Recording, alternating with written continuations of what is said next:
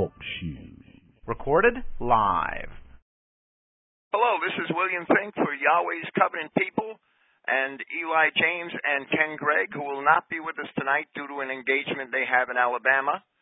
I'm all alone tonight, and I would like to discuss the identity passages in the letters of Paul.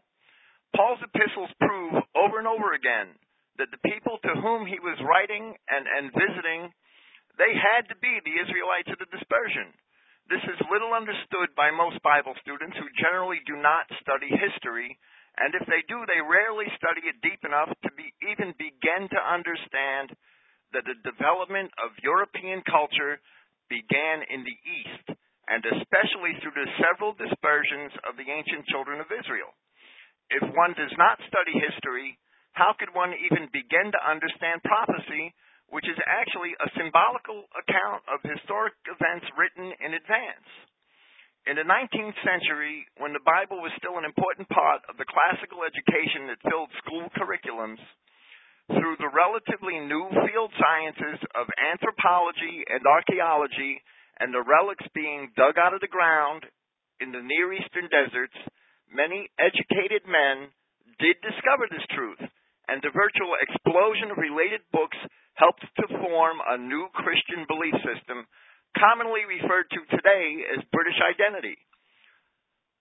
But under the powerful influence of the Jews in academia, an influence which has far outweighed their actual numbers since they are so strongly backed by their much more powerful and wealthy brethren in the financial, industrial, and communication sectors, British identity, being readily infiltrated by these people, soon grew very stale and being stifled in development, it stopped learning and, and advancing in the knowledge of the truth. Today, its influence is highly marginalized and, and it's laughed at by theologians and academics everywhere, while it is also itself far too impotent to challenge those scoffers. This is what happens to the intellectually bankrupt and theologically lukewarm among Christians. They end up falling back into a defensive position, and often they have to retreat. In reality, the gospel insists that one must become an outcast on account of the truth or become a laughing stock. So we see the reason for Yahshua Christ's warning at Luke 6:22 where he states, "Blessed are you when men hate you and when they separate from you and they reproach and they cast out your name as evil because of the Son of Man." If one really taught the truth, one should be hated and not laughed at or even merely dismissed. Yet we owe the early British Israel identity adherents a great debt, for it was they who wrote many of the books that helped us to open our own eyes to the origination and the identity of the Saxon and Celtic peoples of Europe. Even today, we have surely moved far beyond, even though today we have surely moved far beyond their incomplete revelation that revelation can allow one to open his eyes to the true meaning of the Gospels and the, the other New Testament scriptures. The revelation had to come in stages. The British Israel message is incomplete in that it considers only the British to be Israel and the rest of Europe to be peopled by Gentiles, while the Jews they they still maintain are Judah. In truth, the British, for the most part, descend from the so-called lost tribes of Israel. But so did the rest of the Germanic peoples and also many of the early Mediterranean people, namely the Dorian and Danaan Greeks, the Phoenicians, and the Romans. And Paul's epistles show this, and, and we will expose that tonight.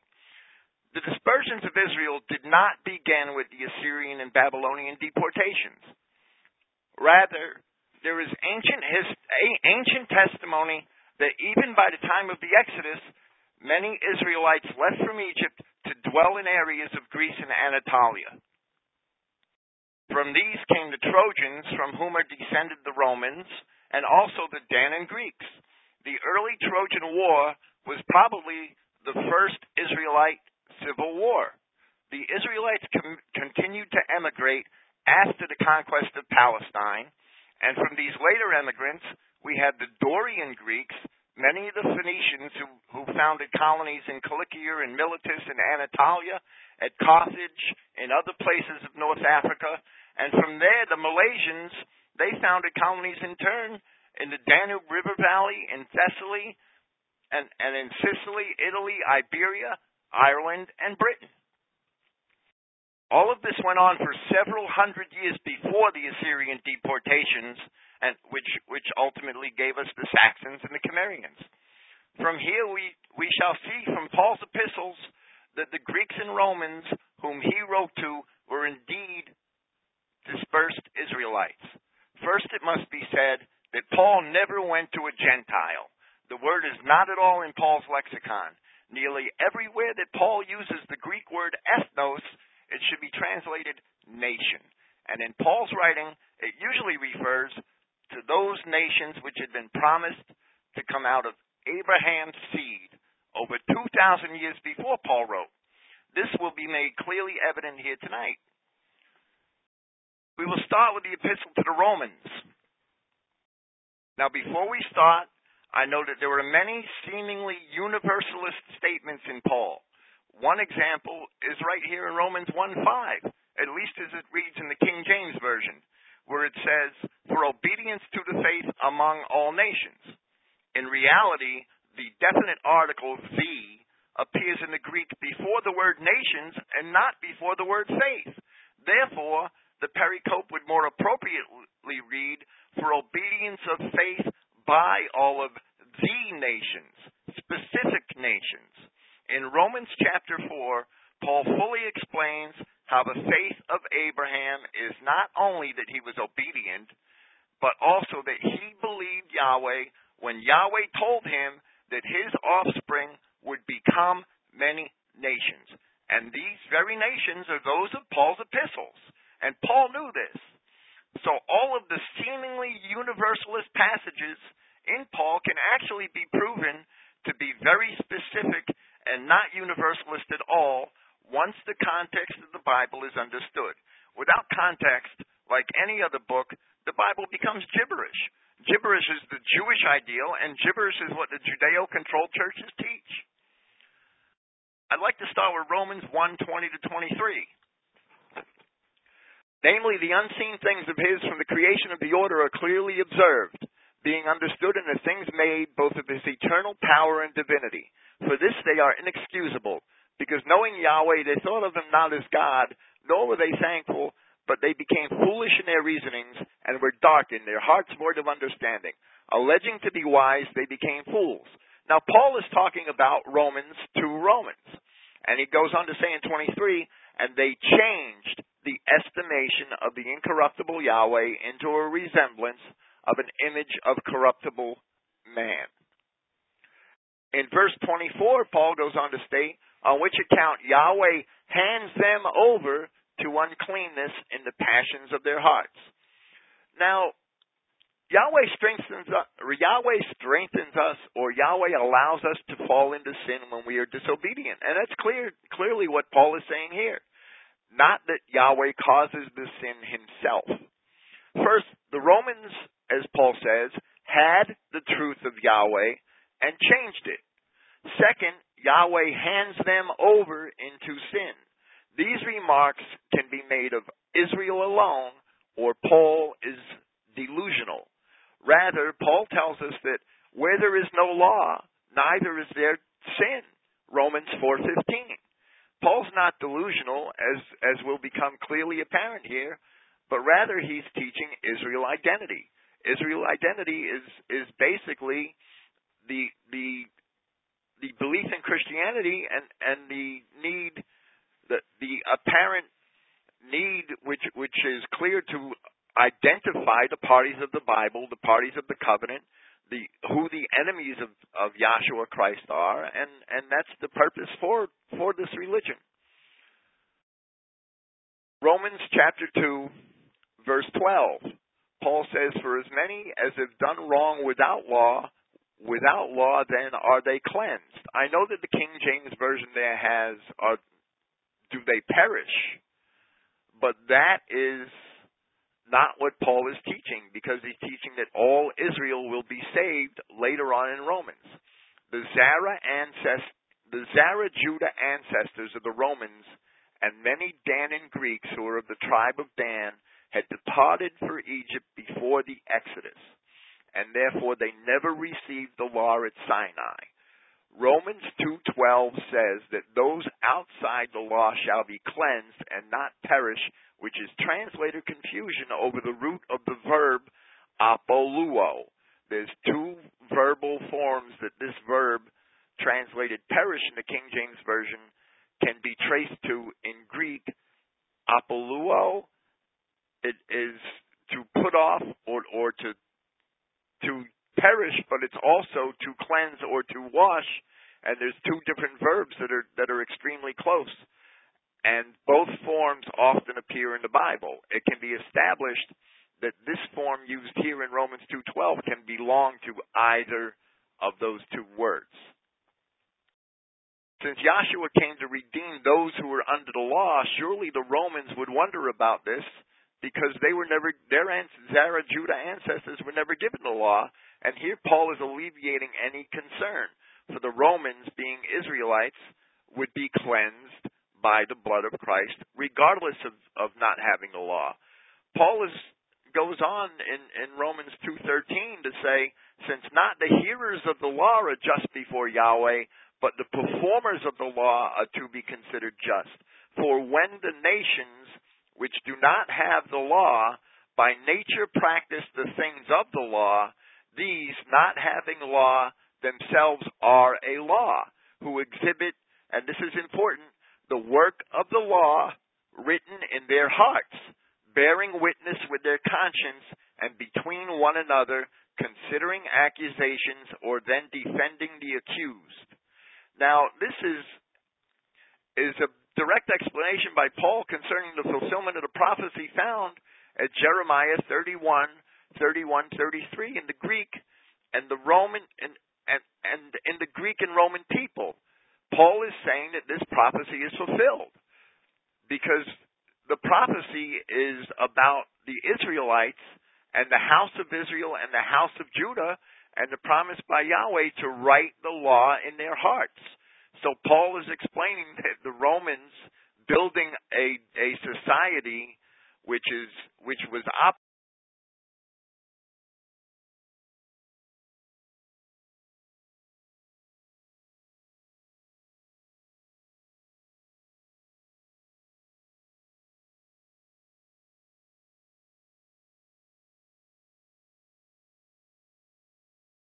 Okay, this is William Finck okay, this is William Finck, and and all of the power in my whole little hamlet here in Norwich, New York, just lost power.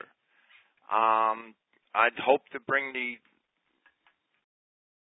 to bring the panel back up in a minute and and my notes and I will try to continue my discourse and hopefully we've had some bad thunderstorms here all day today and all afternoon at least and and hopefully it'll it'll leave me alone now.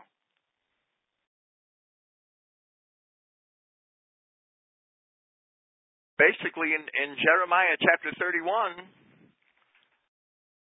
Paul is, is demonstrating by citing by citing this that, that the the Romans and the Greeks who, who his epistle to the Romans is directed to is is is fulfilled in them.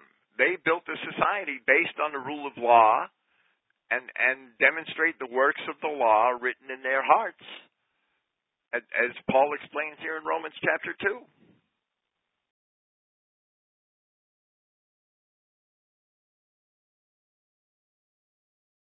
I just love this technical difficulty.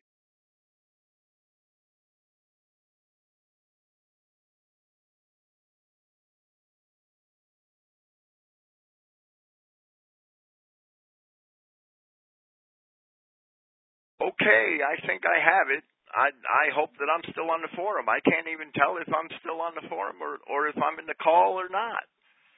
The um if the recording is still going, I have no control panel. I don't have access yet to the to the program.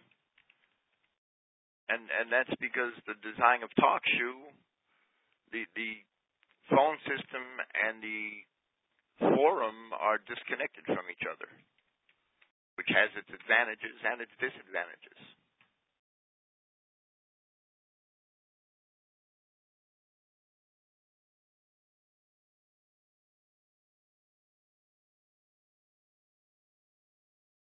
Okay, can somebody please tell me if they can hear me? Thank you, Dave. I'm, I'm I just lost all of my all of my communications and all of my power here at one time. And I think I, I hope I'm back to normal now. We had bad thunderstorms all evening. To pick up where I left off, The Zarajuda ancestors of the Romans and many Danaan Greeks of the tribe of Dan had departed Egypt before the Exodus, and therefore never received the law at Sinai. Romans 2.12 says that those outside the law shall be cleansed and not perish, which is a translator confusion over the root of the verb. Since Yahshua came to redeem those who were under the law, surely the Romans would wonder about this. And here Paul alleviates any concern, for the Romans were still Israelites.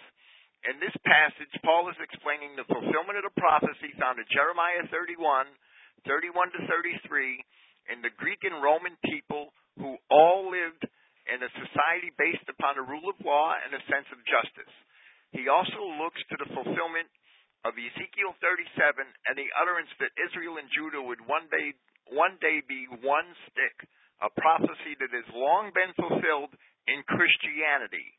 That prophecy the Jews are not Judah and will never be a part of that prophecy. Romans 4 1. Paul says, Now what may we say that a, our forefather Abraham has found concerning the flesh?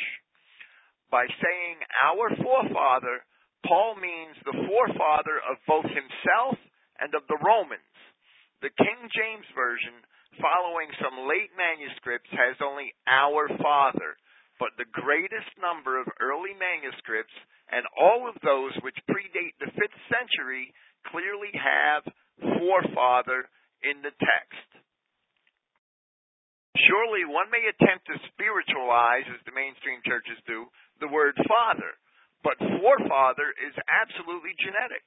Already by Paul's time, the white world had become dominated by Romans, the Greeks, the Galatae or the Gauls and the Scythians, which are the the Germans and the Scythians actually, and and that includes also the Parthians who who had come to rule Persia, and all of those were descended from the Israelites of the various dispersions. Paul is saying to the Romans, Abraham, our forefather, he can only be saying that to people who descended from Abraham. Romans 4:18, who contrary to expectation, and expectation believed. And Paul speaking about Abraham, for which he would become a father of many nations according to the de- declaration, thus your offspring will be. Now, this is Paul's definition of the faith of Abraham. And, and there's really no other explanation for his saying this except that. Now, the church imagines the promise to Abraham to be that many nations would become Abraham's offspring. But that is not what the promise says. And most Christians and clerics, when asked to describe just what the faith of Abraham was, would stare in bewilderment or mutter something nondescript about the sacrifice of Isaac. Here, Paul defines the faith of Abraham that his offspring would become many nations. Paul knew where those nations were, and that is why he went to where he did, and that is why he wrote to whom he did. There was no Paul in Ethiopia. There was no Paul in Arabia. There was no Paul in Egypt, Paul in Libya, Paul in India, or Paul in China. There was no Paul in Swaziland. There was no Paul Pauline epistle to Nigeria, and there was no there was only Paul among the white nations of Europe. Period. Now, to, to take a diversion from Romans for a minute, in the epistle to the Hebrews, Paul defends his mission to the dispersed nations of Israel, where he says in Hebrews 6:13, "For Yahweh, in having promised to Abraham, since he had by no one greater to swear, swore by himself, saying, Truly, blessing I will bless you, and multiplying I will multiply you. And so, having patience, he obtained that promise." And and by Paul saying that Abraham obtained that promise, that means that he was already the father of many nations. So we have to identify those nations in history. Where are they? The Jews, by Abraham's time, have not fulfilled that promise, and they still haven't fulfilled that promise. In Roman, in I'm sorry, in Hebrews chapter 11, verse 11, Paul states, "Through faith, also Sarah herself received strength to conceive seed, and was delivered of a child when she was past age, because she judged him faithful who had promised. Therefore sprang there even of one, and him as good as dead, so many as the stars of the sky in multitude, and as the sand which is of the sea which is innumerable. And Paul is telling us that this promise to Abraham was already fulfilled. It, it had already happened. The, the the the faith of Abraham is the belief that his offspring would become many seed. That's how would that his offspring would become many nations, and that's how Paul defines it. And and that's if you go study the Genesis account, that's that's absolutely true. In Romans 5, 12 to 21, Paul defines the word Adam, and he defines that by making an equation.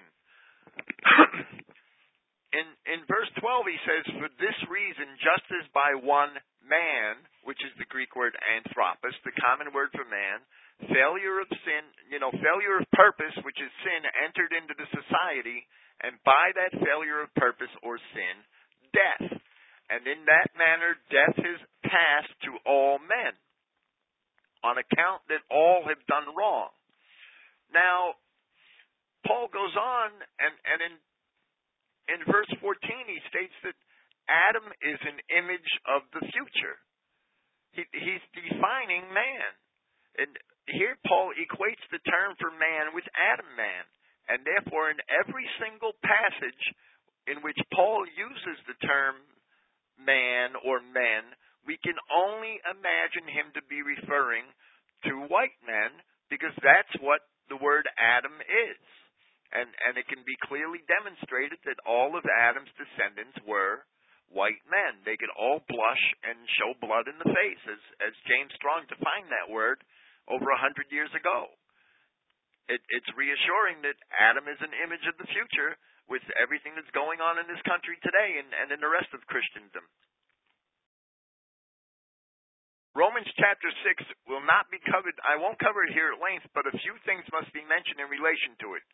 Paul's discourse about sin and guilt and those Israelites which are in Christ Yahshua can certainly be directly related to Galatians 4, chapter 4, verses 4 and 5. That when the fulfillment of the time had come, Yahweh had dispatched his Son, having been born of a woman, having been subject to law, in order that he would redeem those subject to law, and that we would recover the position of sons. It doesn't say adoption. It is wholly evident from the Old Testament and history that only Israel was ever under the law. The psalmist says at Psalm 147, 19 to 20, He showeth His word unto Jacob, His statutes and His judgments unto Israel. He has not dealt so with any nation, and as for His judgments, they have not known them. Praise ye Yahweh. If the Romans are not Israelites, there's no need for Paul to write about any of these things. And Paul quoted the Psalms all the time. He's not taking them out of context. It's the mainstream so called Christian religions that take the entire Bible out of context. Romans chapter 7, verses 1 to 12. I'm, I'm going to read the entire 12 verses, and, and this is my translation. Are you ignorant, brethren? I speak to those who know the law, that the law lords over the man for as long a time as he should live.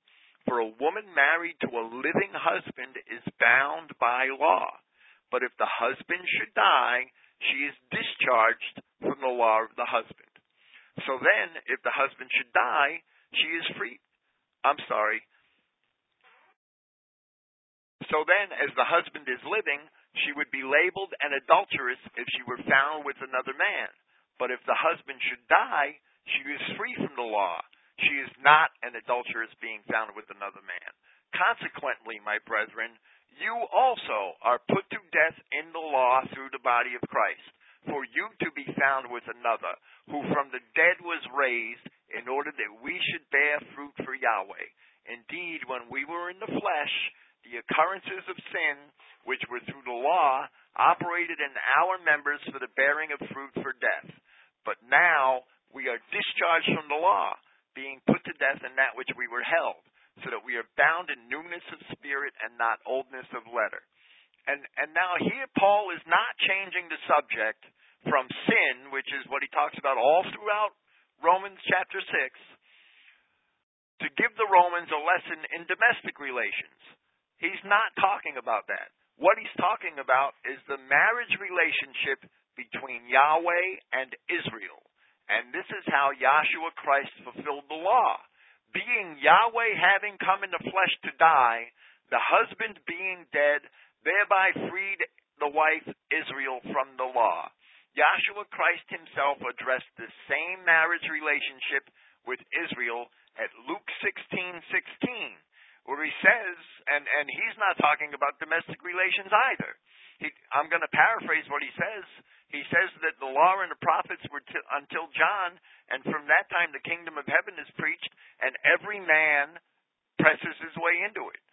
Yet he who divorces his wife and marries somebody else commits adultery. In other words, every man that tries to claim to be a Christian is not going to end up in a marriage relationship between Israel and Yahshua.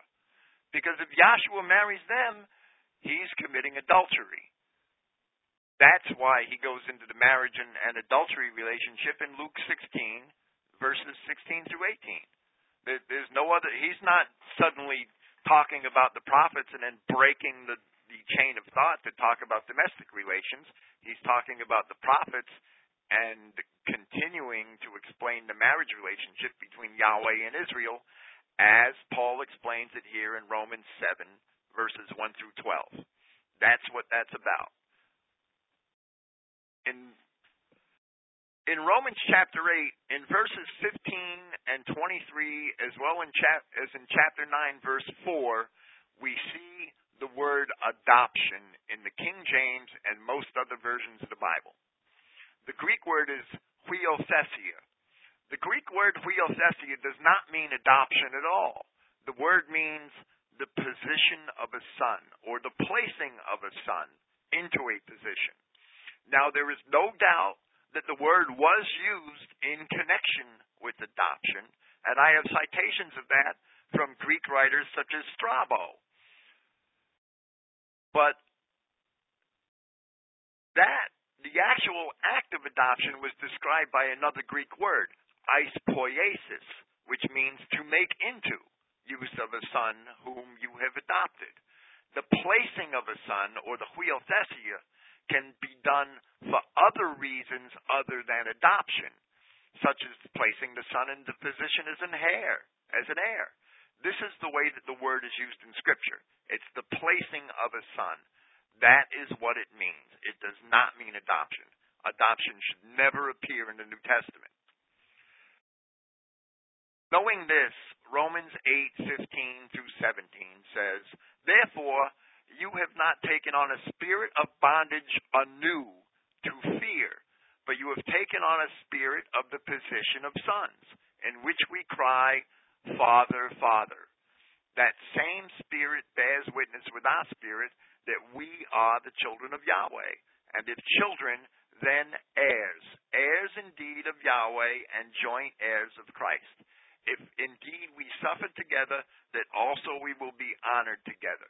Now, Paul said, and if children, then heirs. One must be a child of Israel first, and then one is an heir. But one cannot be made an heir if one is not one of Abraham's offspring through Jacob in the first place. The children of Israel were in bondage to the law. That's who Paul's talking about. Now, free from that law, and no longer bound to perform rituals in order to have their sin alleviated, they are to seek the position of sons through obedience in Christ. The Romans are Israel, for only Israel can take on bondage anew. Or, in other words, we're already once bound by the law. Once you understand the context of Scripture, all of these little things which Paul says makes perfect sense. They make no sense at all if they're spoken to some alien people who had no part in the old covenant. To go on in Romans 8 to verses 18 to 39, considering these verses, the term the whole creation, which Paul talks about, which is also translated creature, the whole creature in, in the King James, and, and that's the same word, ktisis, in the Greek. It is certainly only the Adamic creation which is meant by the terms whole creation.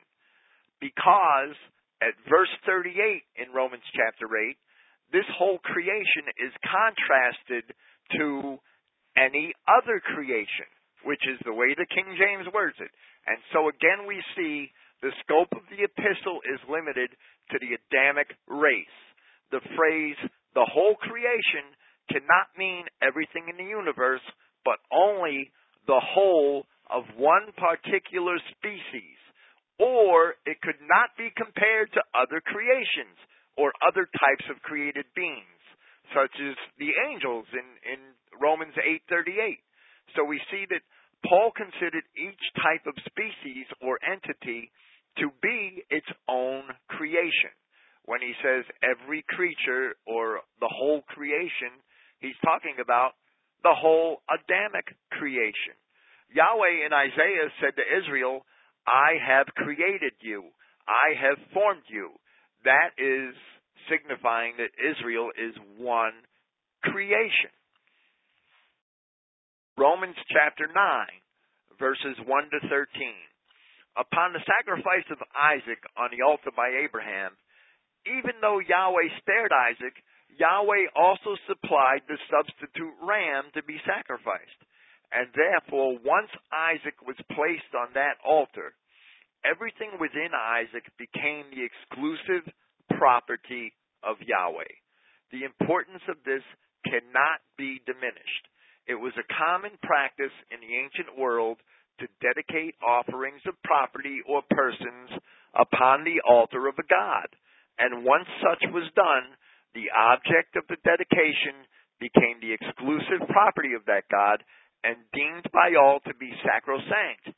It was a con- it was considered a serious offense punishable even by death to impiously violate the temple property of a god.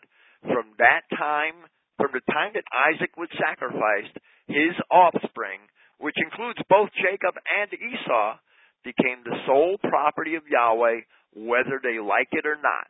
All biblical and world history for the future would resolve around these two nations which came out of Rebekah's womb, and I must say that indeed it has. Is Esau rebelled from Yahweh. He must have known that his grandfather Abraham despised the Canaanites, and there's a statement in Genesis 24:3 where Abraham says to his servant, "And I will make thee swear by the Lord, the God of heaven and the God of the earth, that thou shalt not take a wife unto my son of the daughters of the Canaanites among whom I dwell." Esau must have been aware of Abraham, his grandfather's dislike for the Canaanites, yet he married Canaanite women anyway while we must turn to the extra biblical histories to prove that the Edomites had infiltrated and usurped the kingdom of Judea by the time of Yahshua Christ, it is surely implicit in Scripture in many places, and for that reason, here in Romans chapter 9, Paul is comparing the Israelite Judeans and the Edomite Judeans. He, he expresses a concern for his brethren where Paul discusses the scope of the covenants here in Romans 9 1 to 4. He's expressing a concern for his kinsmen according to the flesh, and he goes on to compare Jacob and Esau. And that's because Judea at Paul's time is peopled by true Israelites and by Edomites. The Edomites are cursed. They're descendants of the cursed Canaanites. Yahweh says that he hated Esau, and Paul quotes it here. However, where Paul discusses the scope of the covenants here, the Romans certainly must have known by this time that they were Israelites, They descended from the dispersion of Israel, and they were included in that, or it would have been pointless for Paul to be writing to them about these things in the first place.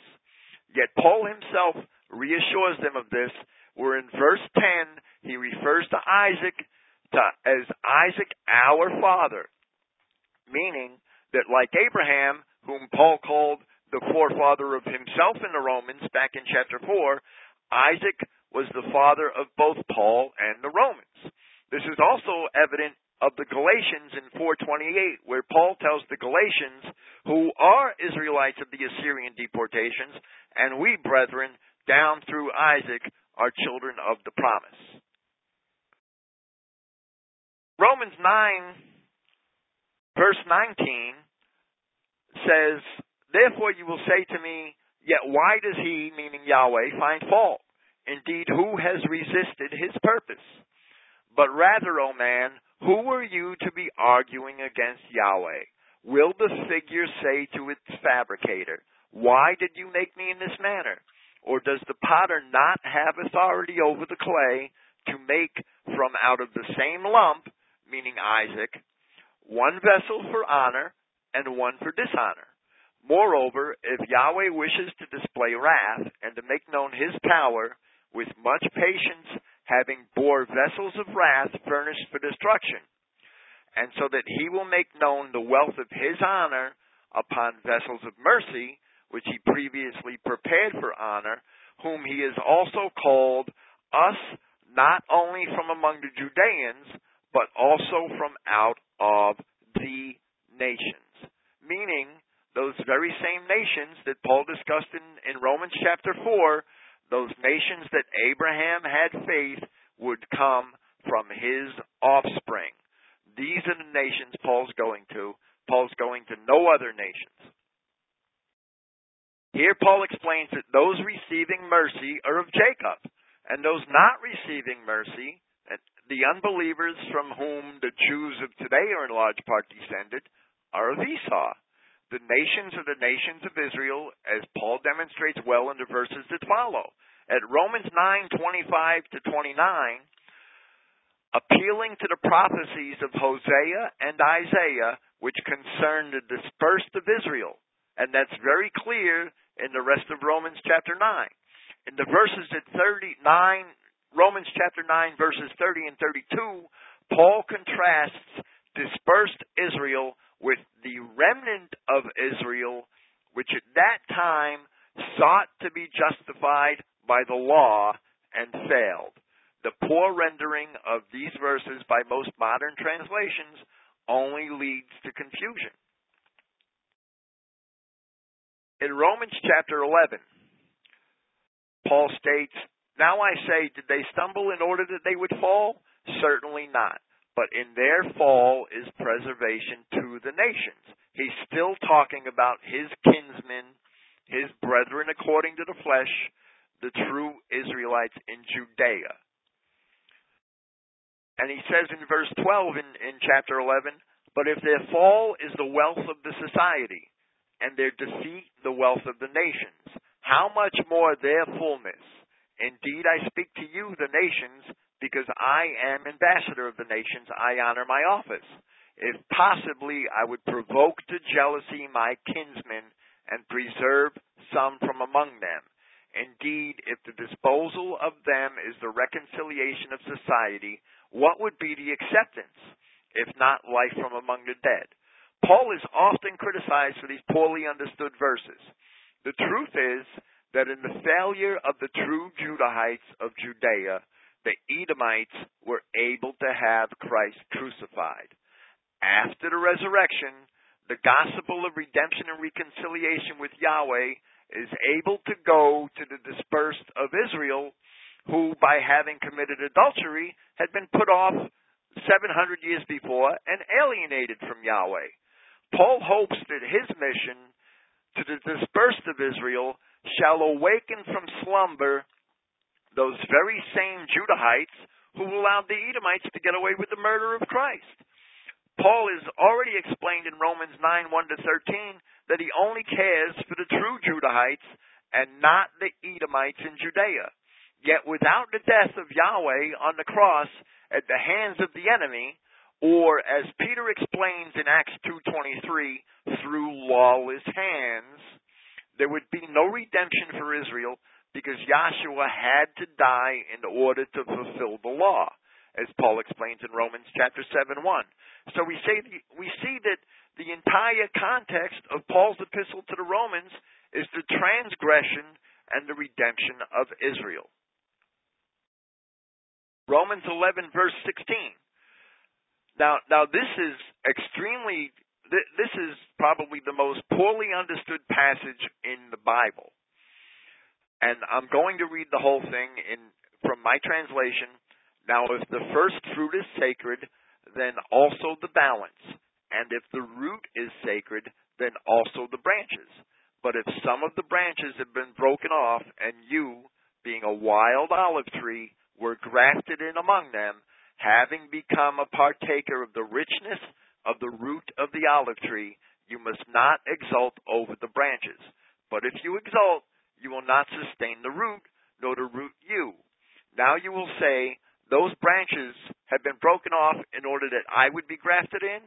Correct. In disbelief they were broken off, and in faith you stand. Be not proud, but reverent. Indeed, if Yahweh spared not the natural branches, perhaps you may not be spared. Behold, then, the goodness and severity of Yahweh. Certainly upon those who have fallen, severity, but upon the goodness of Yahweh, but the goodness of Yahweh upon you, if you then abide in that goodness. Otherwise, you also will be cut off. Moreover, they also, if they do not remain in disbelief, shall be grafted in. Indeed, Yahweh is able to graft them in anew. If you, from out of a naturally wild olive tree, had been cut off, and contrary to nature have been grafted into a cultivated olive tree, how much more those natural ones be grafted into their own olive tree? Now, it has to be kept in mind that when Paul's talking about the people of Judea, he's already defined that in Romans chapter 9. He only cares about the true Israelites in Judea and not the Edomites whom he also explained to us in Romans chapter 9, are vessels of destruction. There's no recovery for them. There's no possibility of their being a part of the covenants. The word for good olive tree is the way the King James translates it here, and, and that's very poor, and it should be cultivated olive tree as opposed to the wild olive tree. The Romans had to be grafted in because their ancestors, the, the, their Zara Judah ancestors, had left the main body of Israel before the giving of the law at Sinai. Therefore, they were wild olives as opposed to cultivated olives. Now, Paul does not give this example to any of the Greeks whom he wrote to.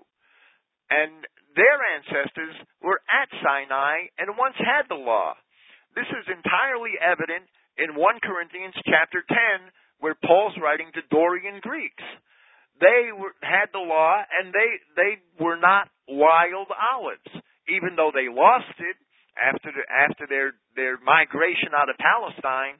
Nevertheless, Paul talks to them in, in the terms of redemption and reconciliation, where he talks to the Romans whose ancestors did not have the law, However, they were still Israelites, and he tells them that they're wild olives that need to be grafted in.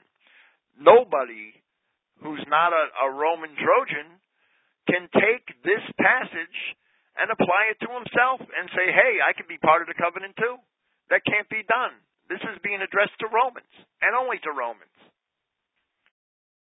In Romans 15, verses 8 to 12, Paul states, Therefore I say, Yahshua Christ came to be a minister of circumcision in behalf of the truth of Yahweh, for the confirmation of the promises of the fathers, and to the nations, for the sake of mercy, honor Yahweh, just as it is written.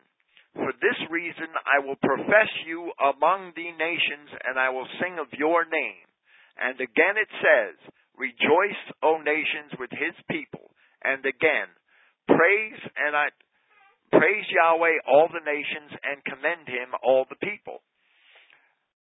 In, in Romans 15:12, and again Isaiah says, There shall be the root of Jesse, and he is arising to be ruler of the nations. Upon him the nations have expectation.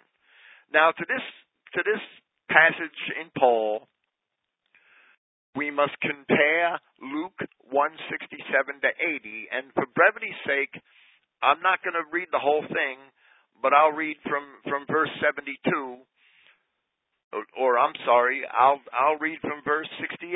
Blessed is Yahweh the God of Israel, and that he has visited and brought about redemption for his people, and raised the horn of salvation for us in the house of David his servant, just as he spoke through the mouths of his holy prophets from of old, preservation from our enemies and from the hand of all those who hate us, to bring about mercy with our fathers, and to call into remembrance his holy covenant, the, the oath which he swore to Abraham our father, which is given to us. Now, now this is clearly Luke understood that his gospel was the fulfillment of all the prophecies to Israel. Paul tells the Romans that same thing. How could one claim to be only a New Testament Christian reading the many prophecies concerning Israel? Excuse me. That the seed of Jacob was to become many nations, and Ephraim alone a company of nations, one tribe, or, or even half a tribe. It is obvious, reading both Luke and Paul, that they could identify those nations, and that is to where they took the gospel message. To the white nations of Europe, none of which existed at the time of Abraham, Isaac, and Jacob. Both Paul and Luke confirm that these nations of Europe were indeed the offspring of Abraham, Isaac, and Jacob, and that by accepting the gospel, they were fulfilling the prophecies concerning Israel, whom they indeed were. Romans 15, 15 to 16.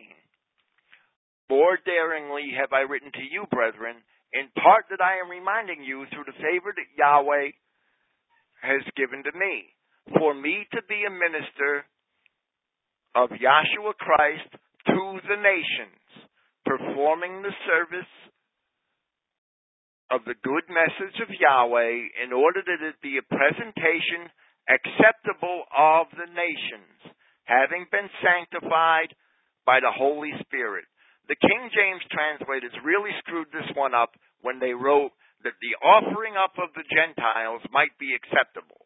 For what offering were Gentiles ever supposed to make? Rather, Yahshua was the lamb offered on behalf of the nations of Israel. And the gospel account was then offered to the nations as the news of that offering of Christ. So Paul is saying, and and and the Greek language and an examination of the Greek will confirm this fully that the presentation of the gospel is to be acceptable to the nations, having been sanctified by the Holy Spirit. And and if you'll read my translation, that's exactly what what it infers. In Romans 15 verses 19 to 33, Paul mentions several place names where he preached the gospel. Here is a general breakdown of who lived in those regions at the time. He mentions Illyricum. This is the leading city of the Illyrians. It's north of Macedonia. The Illyrians were among the dispersed of the Trojans after the fall of Troy, who leaving the Troad, which is the region of Anatolia where Troy was, after the Trojan War, which is about 1185 BC, they settled on the mainland of Europe near the Adriatic Sea. In Strabo's time, and Strabo is writing in 25 AD, they still had a tribe among them which used the name Dardanians or Dardans, which is the name of the tribe of the Trojans all through the, the books of the Iliad and the Odyssey by Homer, and the name was said to have come from Darda the Trojan.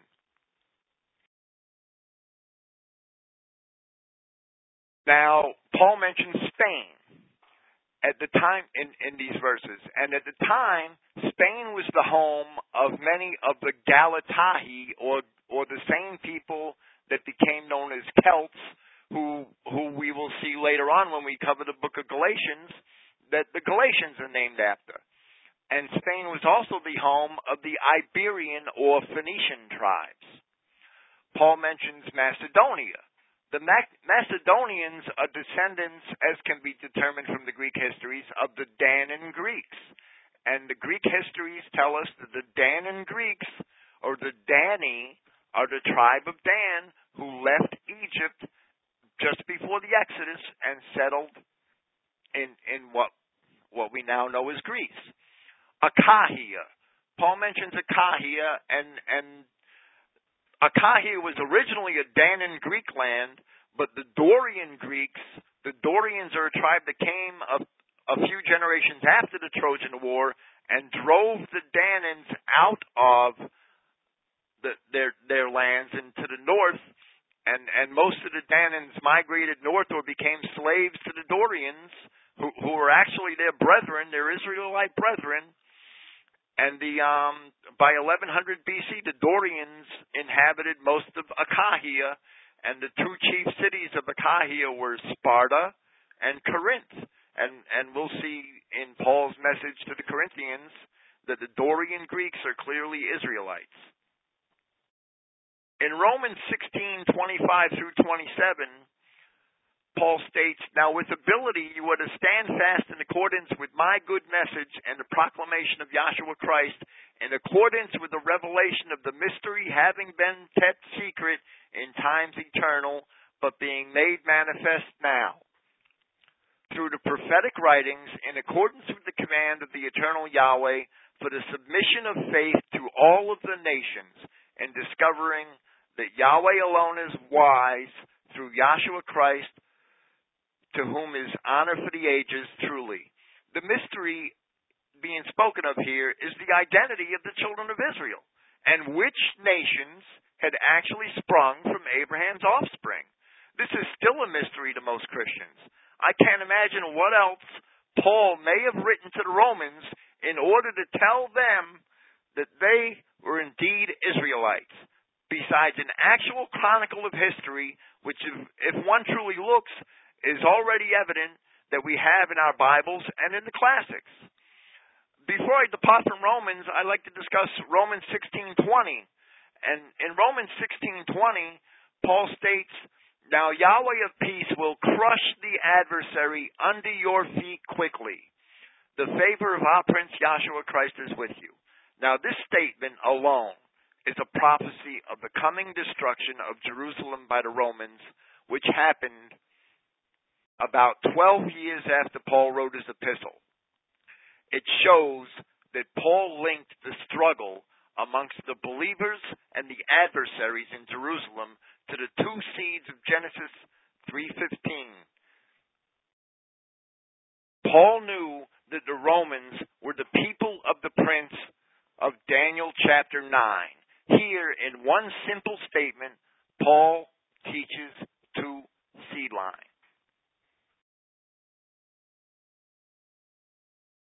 In 1 Corinthians, well, to address 1 Corinthians, it must be noted that the 1 Corinthians that we have in our Bibles is not Paul's first epistle to the Corinthians. That was apparently lost. For which see verse chapter 5 verse 9 where Paul states, "I had written to you in the letter not to associate with fornicators." As we shall see when we discuss chapter 10 of 1 Corinthians, Paul considered race mixers to be fornicators. And that's how Jude, in verse 7 in his short epistle, defines the word. That fornication is basically the pursuit of strange or different flesh. It is quite possible that the lost letter to the Corinthians was much like that to the Romans, proving that the Dorian Greeks were also the seed of Abraham. A Dorian Greek king had written to the high priest at Jerusalem sometime around 160 BC. And this king, in his letter, stated explicitly that the Dorian people of Sparta knew that they were the seed of Abraham and kin to the Judeans. This letter is recorded by Flavius Josephus, and the reply to it from Jerusalem, in agreement with the statements made in the letter, is recorded both by Josephus and in the first book of the Maccabees.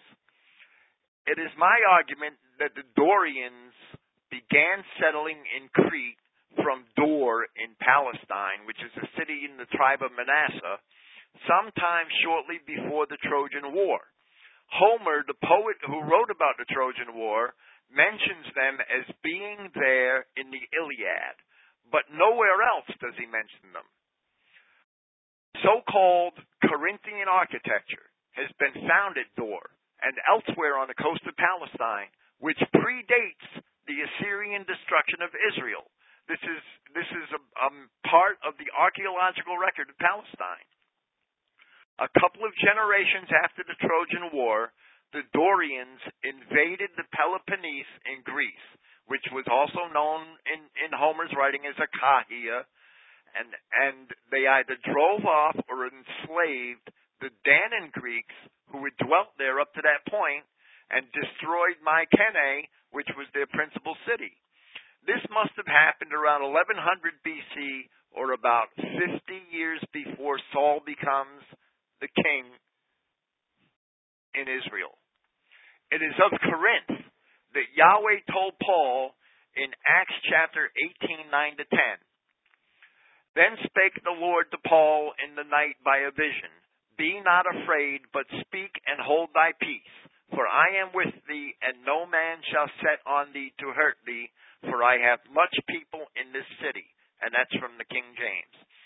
Yahweh was not talking about the Jews where he said of Corinth that I have much people in this city. He was talking about the Corinthians the, the rest of, of the exposition of this epistle will make that quite evident. In 1 Corinthians verses chapter 1 verses 4 to 6, Paul writes, I thank my God at all times concerning you, in reference to the favor of Yahweh that is being given to you among the number of Christ Yahshua, seeing that in all you have been enriched in him, in all thought and all knowledge, just as the proof of the anointed has been confirmed in you. The proof of the anointed, not the proof of the Christ. In context, we're going to see that that should be the rendering. The proof of the anointed is that his sheep would hear his voice, and that the children of Israel would accept the gospel. There are Old Testament prophecies that allude to this very thing. Yahweh says, I will walk with them and I will be their God and they will be my people. This prophecy is fulfilled in Yahshua Christ. In 1 Corinthians, I'm going to go all the way to 1 Corinthians chapter 10, verses 1 through 11. Now I do not wish you to be ignorant, brethren, that our fathers were all under the cloud, and all had passed through the sea, and all up to Moses had immersed themselves in the cloud and in the sea, and all had eaten the same spiritual food, and all drank the same spiritual drink. For they drank of an attending spiritual rock, and that rock was was Christ. Paul is saying that to the Corinthians that their fathers were in the Exodus with Moses. He goes on in verse 8 to say, Neither should we commit fornication, just as some of them had committed fornication, and in one day 23,000 had fallen. In verse 11, he says, Now these things as, an, as examples happened to them and have been written for our admonition. In other words, the Old Testament passages were written for the admonition of Paul and of the Corinthians, to those who have attained to the fulfillments of the of the ages. Here, Paul is clearly telling the Corinthians that their ancestors were Israelites and that their ancestors were with Moses in the Exodus. Many so called pastors love to point out the discrepancy here between the 23,000 number of dead given by Paul and the 24,000 number given in the book of Numbers in the account which Paul is referring to, which is in chapter 25 thinking that they are wise, all of these pastors are fools because they all miss two much more important things here. I really think that this discrepancy was by divine design to draw attention to this account being described, and by it, all of the dumb dog preachers convict themselves for while they love to show this discrepancy, they all miss the much weightier matters that Paul is telling the Corinthians not to race mix, as the children of Israel did with the daughters of Moab, and 23,000 or 24,000 of them were slain in one day. They missed the admonition concerning race mixing, and they missed the fact that the Corinthians are Israelites. Yet all historians know that the Corinthians are Greeks, and therefore they're considered Aryans, or as they like to say, Indo-Europeans. Yet if we accept those terms, so then were the Israelite ancestors. But the dumb dog pastors will never admit it. So here we have a truly meaningless 1,000 person discrepancy, and the pastors miss things which are obviously much more important. In 1 Corinthians chapter 10, verse 15. Behold, Israel down through the flesh, or according to the flesh, as the King James has it, are not those who are eating the sacrifices partners of the altar. What then do I say? And Paul is talking about people who are eating sacrifices to false gods, people who are sacrificing things to idols and, and eating them. What then do I say? That that which is sacrificed to an idol is anything? Or that an idol is anything? Rather, that what whatever the nations sacrifice, they sacrifice to demons and not to Yahweh. Now I do not wish for you to be partners with demons. Paul's talking about the false religions of, of Europe, of the Greeks and of the Romans. He's talking about the pagan religions.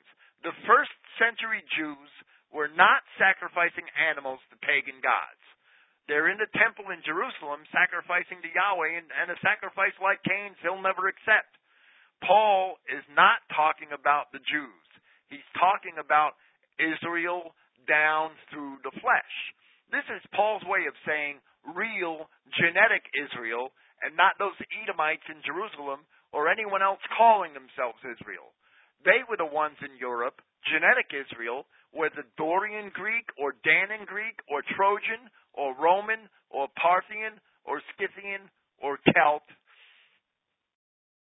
They were the ones who were sacrificing animals on the altars of pagan gods, and they're the nations that Paul is talking about here. In 2 Corinthians, verse chapter 1 verses 20 to 22, for however so many of Yahweh's promises there are, with him is the yes, and with him the truth, and with honor to Yahweh through us. Now he who is establishing us with you in the anointed and anoints us is Yahweh, who is also confirming us and is providing the deposits of the Spirit in our hearts. Where are these promises of Yahweh that Paul's talking about? They're in the Old Testament. Remember the conversation which we just had a few minutes ago concerning Romans chapter 15, verses 8 to 12, and Luke chapter 1, verses 67 to 80, that Yahshua Christ had come to confirm the Old Testament promises to our fathers. Paul is teaching Israel identity. He is telling the Corinthians that they are the children of Israel and that the promises to Israel are fulfilled in them. This can only be so through the literal descendants of Abraham, Isaac, and Jacob. It can't be some replacement so called church. Replacement theology does not hold up under the inspection of the scriptures. Dispensationalism does not hold up under the inspection of the scriptures. The scriptures from the Old Testament to the New, through all of Paul's letters, are entirely consistent. 2 Corinthians chapter 5 verses 17 to 21. Therefore, if one is among the number of Christ, a new creation, the old things pass away. Behold, new things have come, but all things from Yahweh, who has reconciled us to himself through Christ, and is giving the service of reconciliation to us. How that Yahweh was within Christ, reconciling the society to himself, not accounting their sins to them and placing in us the word of that reconciliation. Therefore, on behalf of Christ, we serve as ambassadors, as Yahweh is exhorting through us. We ask on behalf of Christ, you be reconciled to Yahweh. For he who knew not error on behalf, on our behalf, has caused error in order that we would come into the righteousness of Yahweh with him. Now, earlier in the same chapter, Paul talks about Yahweh's having been slain on behalf of all, and mentions also that we all must appear in front of the judgment seat of the Christ. But first, we all must only mean all of Israel, since Paul has elsewhere shown that the covenants are limited to Israel, and, and that's evident here, and it's evident in Romans 9, and it's evident in Galatians 3, and many other places in Scripture, and this is what is meant by reading the Bible in context. Now, he, Paul, in these verses, five times mentioned reconciliation and and or or being reconciled and you can only be reconciled from someone whom you knew in the first place.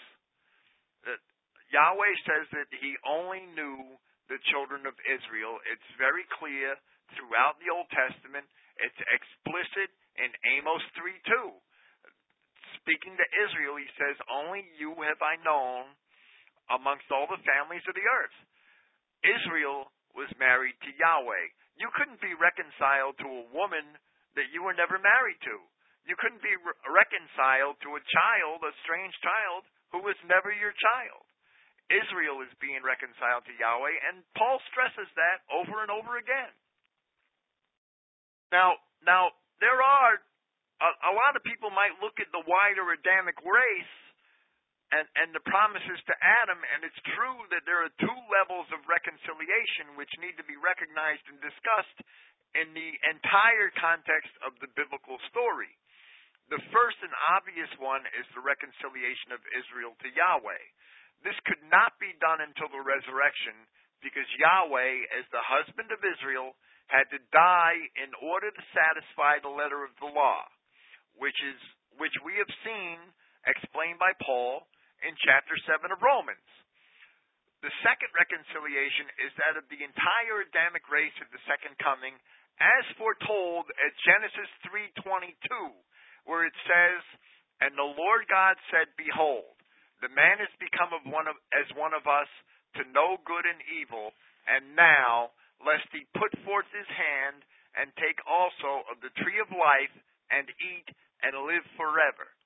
Now, now this is the tree of life is Yahshua Christ, and Genesis 3:22 is the first promise of, of a, a a savior for the Adamic race and of a restoration for the Adamic race since Paul already defines man in, in Romans chapter 5 as Adam, if anywhere Paul uses the term all men can be construed as including others besides the children of Israel, it must still be limited to those of the same race, of the race of Adam. And, and the context of the Bible requires that. For this reason, that the entire race of Adam can reach out under the tree of life and and and live forever, do we see that all nations blessed in Abraham's seed were all of the Adamic race, the Adamic nations would have this which have the spirit of Yahweh. No other races have any part in this. And and that's that's clearly they are clearly not included by scripture in 2 Corinthians 6 2, Paul states, For he says, In an acceptable time have I listened to you, and in a day of deliverance have I come to help you. Behold, the present time is well acceptable. Behold, the present day is of deliverance. This is a quote of Isaiah 49 8 in the Septuagint. And, and I would like to read that entire passage along with those which surround it which shall surely demonstrate that Paul intends to address nobody except lost Israel.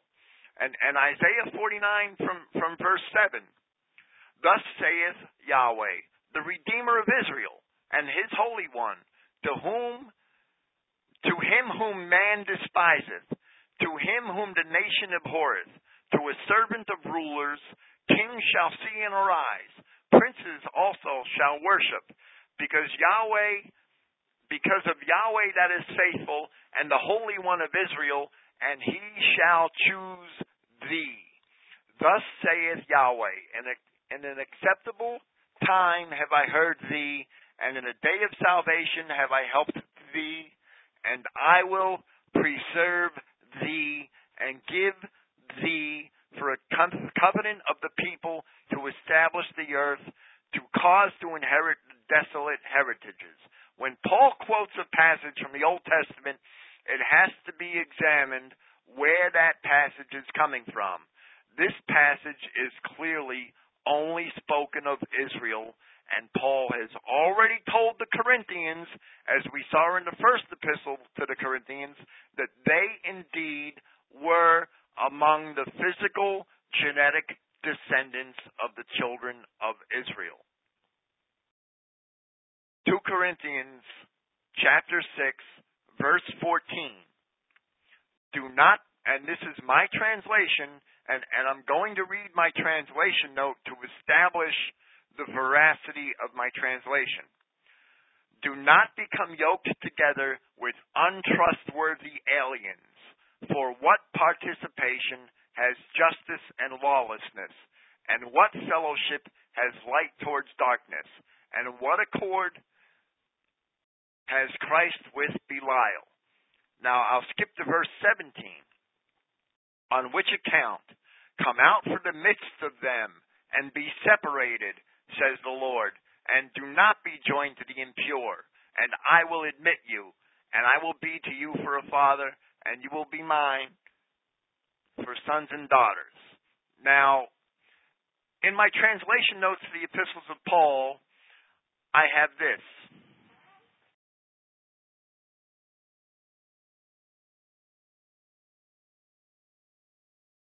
I'm, I'm sorry. The opening sentence of this verse, which is, do not become yoked together with untrustworthy aliens, is very difficult to translate in few words although it only contains four Greek words, me, gineste, heterozugantes, apistois, is here, do not become yoked together with untrustworthy aliens.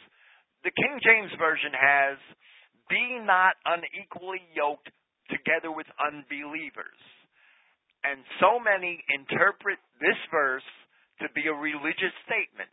Now, the interpretation of this verse as a religious statement would have Paul conflict with his own statements elsewhere, such as those at 1 Corinthians 7 12 to 14, where Paul tells the Corinthians that if they're married to an unbelieving spouse, that they should still try to stay with the unbelieving spouse. Therefore, either Paul's a liar or, or this is not a religious statement that this is not a religious statement will be evident upon examination of the terms heterozugio, which is which is translated here which is unequally yoked together in the King James version of the Bible, but in mine it's um, simply do not become yoked together with and and the word aliens is in that definition, and we'll explain that, and I will explain that. The words heterozugio and apistois, and and examining these two words, we'll we'll see what this what this verse means. Heterozugio is a verb which appears nowhere else in the New Testament, and it does not appear in the Sept- in the Greek Septuagint of the Old Testament.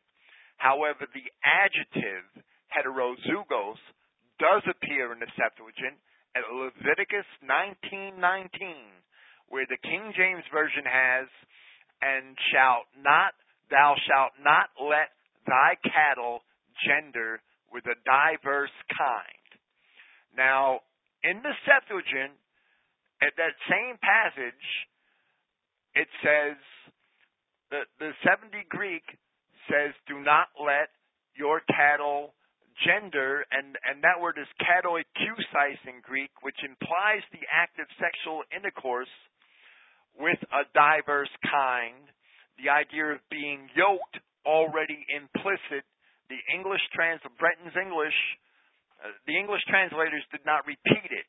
Brenton's English from the Greek varies little from the King James English at Leviticus 19:19, translated from Hebrew. So while this, the Liddell and Scott definition for heterozugeo follows the King James Version, which is to be yoked together in unequal partnership. The Liddell and Scott definition for the adjective, eh, which is used at Leviticus 19:19, means coupled with an animal of a diverse kind, and of people, this can only mean to be coupled with someone of another race. So even though we have the the verb here in Corinthians, heterozugeo, Liddell and Scott define as coupled, yoked together in unequal partnership. The adjective heterozugos, which is the same word but a different form, means coupled with an animal of a diverse kind. And that is how the same exact word is used in Leviticus 19:19 where we're told yoking two animals together to plow a field, not to use two animals of different kinds.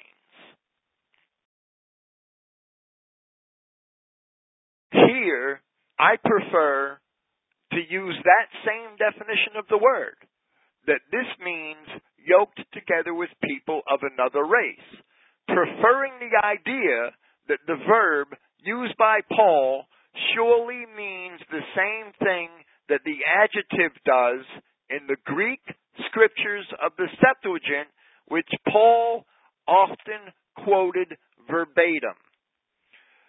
Paul quoted the Septuagint verbatim in 75% of Paul's quotes.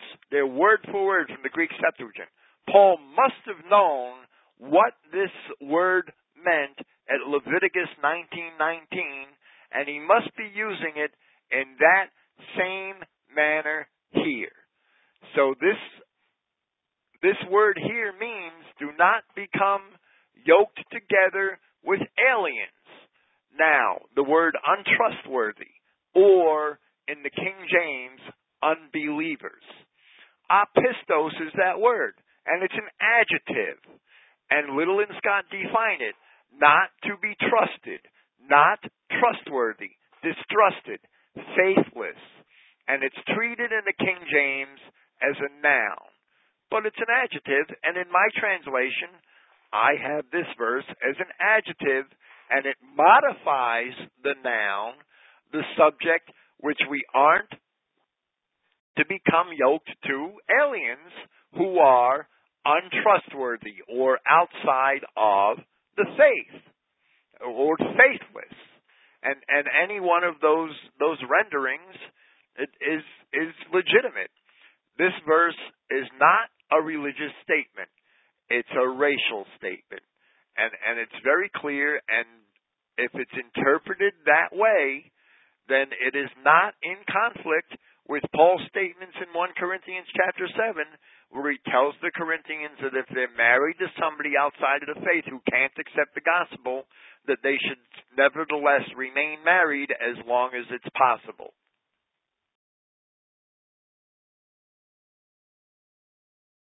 With with all of all right, concerning I'm going to skip ahead for, for the sake of brevity because it's 9:22 and I really wanted to get through more of this, and, and I was disturbed by this power outage.